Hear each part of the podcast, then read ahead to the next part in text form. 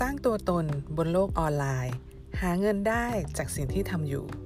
สวัสดีค่ะ กลับมาพบกับมาดามฟินนี่พอดแคสต์รายการที่จะชวนคุณคุยเกี่ยวกับเรื่องเงินงานชีวิตธุรกิจ ในแบบที่ใช้หัวคิดและใช้หัวใจค่ะ ตอนนี้นะคะมาดามอยากจะชวนคุยเรื่องของคำว่า สร้างตัวตนบนโลกออนไลน์ ซึ่ง ในตอนนี้สมัยนี้นะคะ มันก็จะมีกระแสค่อนข้างไปในทางลบ เกี่ยวกับเรื่องของโค้ชออนไลน์การสร้าง personal branding ต่างๆ นานานะคะ มาดามก็เลยอยากจะเสนออีกมุมหนึ่งว่า ในความคิดเห็นส่วนตัวในมุมมองของมาดามเนี่ย การสร้างตัวตนบนโลกออนไลน์อะมันก็เป็นแค่การบอกให้โลกรู้ค่ะ ว่าเราอะทำอะไรได้เราทำมาหากินอะไร แค่นั้นเองซึ่งสิ่งที่เราเอามานำเสนอบนออนไลน์อะ มันอาจจะเป็นสิ่งที่เราทำอยู่แล้วในชีวิตประจำวันปกติก็ได้ค่ะ ไม่จำเป็นจะต้องมาสร้างตัวตนบนโลกออนไลน์ด้วยการเป็นโค้ชเท่านั้น ไม่จำเป็นที่จะต้องว่าเออไปเรียนสร้างตัวตนไปเรียน personal branding มาแล้วก็มาสร้างตัวตนด้วยการจะมาสอนเรื่องเดียวกันเนี้ยต่อ ซึ่งตอนนี้เห็นเยอะนะคะ แล้วอย่าหาว่ามาดามร้ายนั่นคือ คือเพิ่งเรียนมาก็ไปทำให้มันเกิดผลเกิดสำเร็จก่อน แล้วค่อย ไปสอนคนอื่นต่อ น่าจะเป็นวิธีการที่เวิร์กกว่านะคะ เพราะว่ามันจะทำให้คุณเองก็ขายง่ายขึ้นจากการที่มีผลงานจริงประมาณนั้น อะ กลับเข้าเรื่องของเรานะคะ ตอนนี้เนี่ย เกิดจากการที่มาดาไปเห็นทวิตอันหนึ่งค่ะ เป็นมัณนากรนะคะ หรือว่าภาษาอังกฤษเรียกอาชีพนี้ว่า interior designer นะคะ ออกแบบตกแต่งภายในเนี่ยก็คือว่าตกแต่งห้องต่างๆ ภายในบ้านให้มันสวยดูดีขึ้น ทวิตอันเนี้ยหกหมื่นหกพันกว่า retweet หรือถ้าเป็นในโลกของ Facebook มันก็คือการแชร์ แล้วก็มีคนกดหัวใจคือการไลค์เนี่ยสองหมื่นกว่า คอมเมนต์อีกเป็นร้อยนะคะ เราก็เลยเข้าไปอ่านแคปชั่นเอยดูรูปเอยแบบ เฮ้ย ทรงพลังมากอย่างเรียบง่ายนะคะ ซึ่งอันนี้มาดาม ถึงขั้นเอาไปไลฟ์สอนนะคะ เมื่อคืนที่ผ่านมานี้เลยไปตามหาดูได้ในหน้าเพจนะคะ มาดามฟินนี่ทำสไลด์แล้วก็ไลฟ์สอนถอดเป็นจุดๆเลยว่าแคปชั่น4บรรทัดกับ 4 รูปเนี้ย มันคือการสร้างตัวตนทุกคนคือไม่ได้ซับซ้อนอะไรอย่างที่เราหลาย ๆ คนคิดแล้วคิดไปเองว่ามันจะต้องมีหนทางเดียวคือ ต้องเอาหน้ามาโผล่ต้องแต่งหน้าใส่สูตรจัดไฟ ผู้หน้ากล้องไม่จำเป็นเลยในโลกของทวิตอย่างเงี้ย ก็เป็นแค่โพสต์โพสต์หนึ่งนะคะ รูป 4 รูปกับแคปชั่น 4 บรรทัดแค่นั้นเองก็สามารถเรียกได้ว่าเป็นการสร้างตัวตนแล้ว มันคืออย่างนี้มาดามวิเคราะห์มาว่าตั้งแต่ Account นะคะที่เขาใช้เนี่ยมันก็เป็นชื่อที่บ่งบอกว่าทำอาชีพอะไรนะคะ ชื่อที่แสดงก็ชัดเลยมัณฑนากรแคปชั่น 4 บรรทัดนั้นมีทั้ง story ที่มาก็คือบอกว่า ลองเอาห้องเช่านะคะ ของพ่อแฟนซึ่งอยู่มาเป็น 10 ปีแล้วเป็นห้องเก่า ด้วยความที่เป็นห้องเช่านะคะ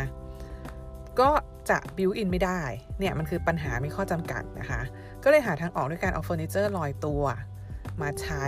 กับทำพื้น 2 อย่างหลักๆ นี่คือ solution ที่เขาให้กับข้อจำกัดหรือปัญหา จากนั้นเขาก็บอกว่า เออ เนี่ยพอเอามาทำปั๊บนึงเนี่ย เห็นแล้วรู้สึกเลยว่า มันน่าอยู่มากขึ้นมาก บรรทัดนี้มันคือเรื่องของความรู้สึกของลูกค้าค่ะ ว่าถ้าได้ทำแบบเดียวกันนะคะ จะมีความรู้สึกอย่างไร แล้วมันถูกที่ถูกเวลา เพราะว่าในมุมมองมาดามอะเท่าที่ทราบคนเล่นทวิตอายุน้อยก็เยอะใช่ไหมคะ คนอายุน้อยเขาอยู่อาศัยยังไง ส่วนมากก็อยู่ในหอบ้าง อยู่ในคอนโดในห้องที่มันขนาดยังไม่ได้ใหญ่อะค่ะ ดังนั้นการพูดว่าตกแต่งห้องเช่ามันคือโดน โดนใจคนกลุ่มใหญ่ในทวิตนะคะ มันจึงเกิดการรีเกิดการถามขึ้น นั่นคือ4 cap caption 4 ประโยค ส่วนรูปก็เป็น before 2 รูป after 2 รูป แต่มันโคตรชัดเลยค่ะ ว่าก่อนกับหลังอะชีวิตผิดกันมาก ดังนั้นมันคือการพิสูจว่าฉันมีฝีมือในการออกแบบตกแต่งพอเราแกะไปต่อในเรื่องของการถามตอบในคอมเมนต์นะคะ ก็จะมีคนจากอาชีพเดียวกันมาถามว่าใช้โปรแกรมอะไรทำรูปแบบนี้ทำยังไงอะถ้าเป็นมาดามเนี่ยได้หนึ่งคอร์สออนไลน์แล้ว แสดงว่าคนที่พอจะรู้เรื่องของตกแต่งภายใน แต่ใช้โปรแกรมหรือทำรูปแบบนี้ไม่เป็นยังมี นอกจากนั้นก็มีคนมาถามว่าเฟอร์นิเจอร์ชิ้นนั้นชิ้นนี้ที่อยู่ในรูป มีแหล่งซื้อไหมซื้อได้ที่ไหน ถ้าเป็นมาดามมาดามขายเฟอร์นิเจอร์ได้อีกกินค่าคอมนะคะ ไม่ต้องไปออกแบบไม่ต้องไปมีโรงงานเฟอร์นิเจอร์อะไรเลย แค่ทำรูปให้ดูอะแล้วก็เนี่ยที่ที่แบบไปซื้อได้เนี่ยสามารถกินค่าคอมได้แล้วนะคะ และแน่นอนสุดท้ายก็จะมีคนถามว่า รับออกแบบไหมคะแน่แน่นอนเป็นพันมันธนกรก็ต้องรับถูกไหมเนี่ยแหละค่ะคือวิธีการในการสร้างตัวตนแบบง่าย ๆ เพื่อหาเงินบนโลกออนไลน์ จากสิ่งที่ทำอยู่แล้วนะคะ ไม่ได้จำเป็นต้องเป็นสิ่งใหม่ สิ่งที่คุณไปเรียนรู้ แล้วยังไม่ได้เชี่ยวชาญ แล้วก็เกิดความไม่แน่นอน เกิดความกลัวไม่จำเป็นเลยนะคะ นี่ก็เลยเป็นที่มาว่าคำว่าสร้างตัวตนบนโลกออนไลน์เพื่อหารายได้ จากสิ่งที่ทำอยู่แล้วอะคืออะไร เอามาฝากกันนะคะ หวังว่าทุกคนน่าจะหยิบยกได้ไอเดียอะไรบางอย่างไปปรับใช้กับ ตัวคุณเอง สิ่งที่คุณทำอยู่ มันก็คือแค่การอวดผลงานออกไปในโลกออนไลน์อะค่ะ ขอให้ทำอย่างสม่ำเสมอ ขอให้ทำอย่างโปร่งใส อะไรรู้บอกรู้อะไรไม่แน่ใจบอกไม่แน่ใจทำไปเรื่อยๆ แล้วเดี๋ยวคนเขาก็จะเก็ตคนเขาจะเห็นคุณจากเรื่องจริง ๆ ที่คุณนำเสนอค่ะ แล้วก็ยอมรับคุณในฐานะผู้เชี่ยวชาญ จนกระทั่งไว้ใจเกิดการซื้อขายได้ในที่สุดนั่นเองสำหรับ episode นี้ก็ประมาณนี้นะคะ